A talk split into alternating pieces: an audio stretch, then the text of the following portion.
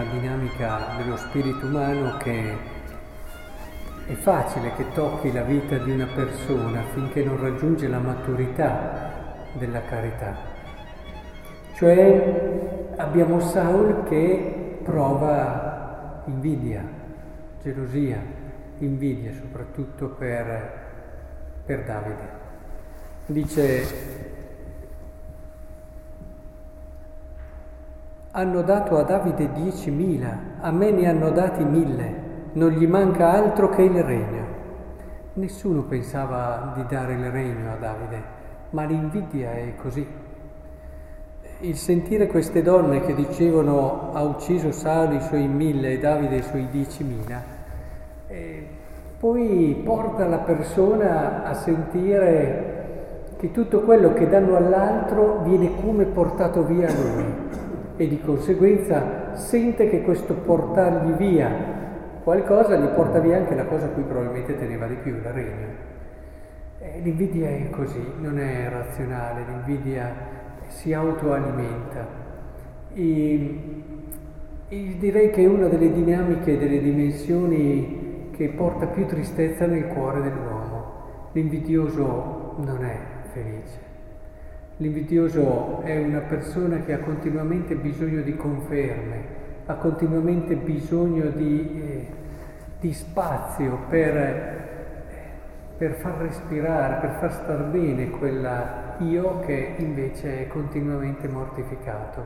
Una persona che non ha trovato ancora se stessa, la sua dimensione, non ha la giusta stima di sé, non ha la giusta considerazione del suo valore, della sua ricchezza. Una persona che molto spesso dipende dagli altri, dal giudizio degli altri, e sta bene quando gli altri hanno un buon giudizio di lui. Anzi, tutto questo poi si traduce in un star male quando hanno un buon giudizio di altri, che di per sé non lo sfiora minimamente, eppure l'invidia è così.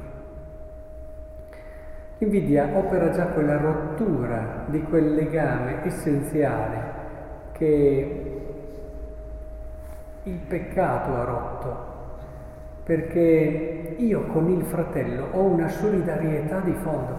Ho cercato, se ricordo ve ne ho già fatto un po' questa riflessione, è stato nel giorno della famiglia, della Sacra Famiglia, quando vi dicevo che Dio ci ha donato la famiglia proprio per farci capire in modo naturale quello che dovremmo realizzare in modo spirituale. Cioè, per una mamma sentire una solidarietà con il figlio è naturale, direi quasi viscerale.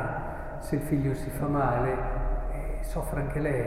Se il figlio è umiliato, sta peggio lei. Se il figlio realizza qualcosa di bello, lei gioisce più di lui. C'è una solidarietà, un legame essenziale dove tu non senti antagonismo, ma senti che quello che viene dato all'altro è anche tuo. In questo è l'anti-invidia, no? Che è esattamente il contrario. Invece quando il peccato entra nel cuore dell'uomo, ecco che questa solidarietà si rompe. Ecco, questa solidarietà, come dicevo prima, il Signore ci chiede spiritualmente di arrivare a viverla anche con chi è al di fuori della famiglia, che avrà un modo proprio, ma però è lì, abbiamo come un modello. Come lo si vive in famiglia io spiritualmente, perché non è così naturale viverlo verso gli altri, e quindi è necessario arrivarci spiritualmente, attraverso un cammino di preghiera, di ascese, attraverso tutto quello che noi viviamo, ed è quello il criterio.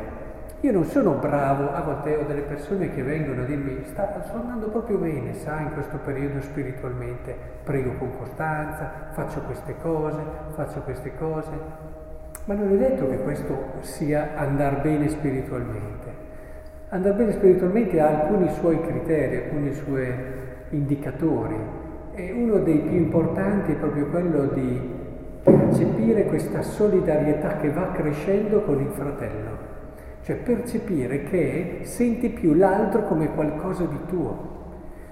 È per quello che si prega, è per quello che si fa l'ascesi, è per quello che si lavora interiormente, non per realizzare una idea di perfezione chiusa in se stesso, mi sento bravo e perfetto, ma proprio per crescere in questo spirito che è la vera perfezione, è la perfezione del nostro Dio, il nostro riferimento, siate santi come è santo Dio, ci ha detto il Vangelo.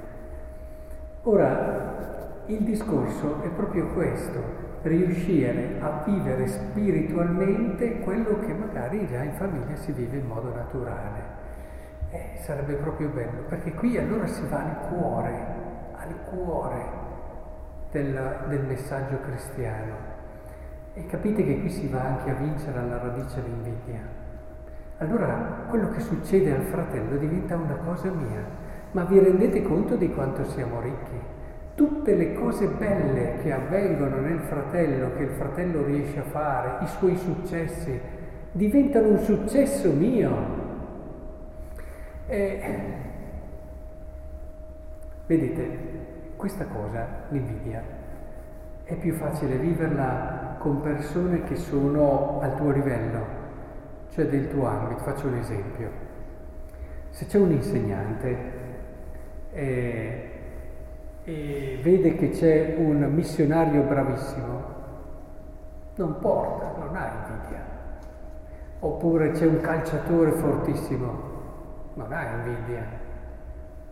Se c'è un altro insegnante molto bravo, è già diverso. Cioè l'invidia la vivi con quelli che sono oppure un genitore con un altro genitore, oppure appunto uno sportivo con un altro sportivo, uno studente con un altro studente. È a questo livello che viene fuori la difficoltà dell'invidia.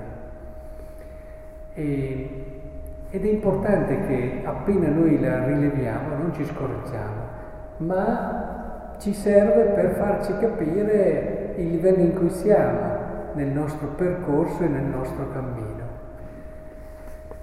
Ricomporre quella comunione, quei legami belli col fratello che il peccato è venuto a togliere.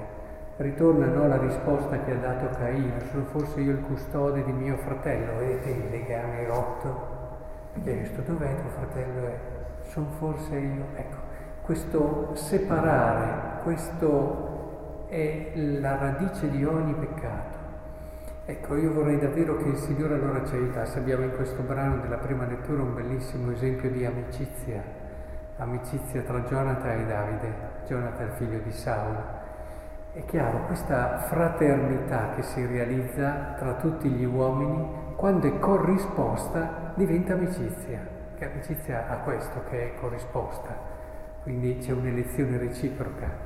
Uno può essere fratello e sentirsi fratello di tante persone, anche che non conoscono, che non corrispondano, ma perché ci sia l'amicizia occorre che anche l'altro lo voglia. È per questo che non puoi essere amico di tutti, anzi.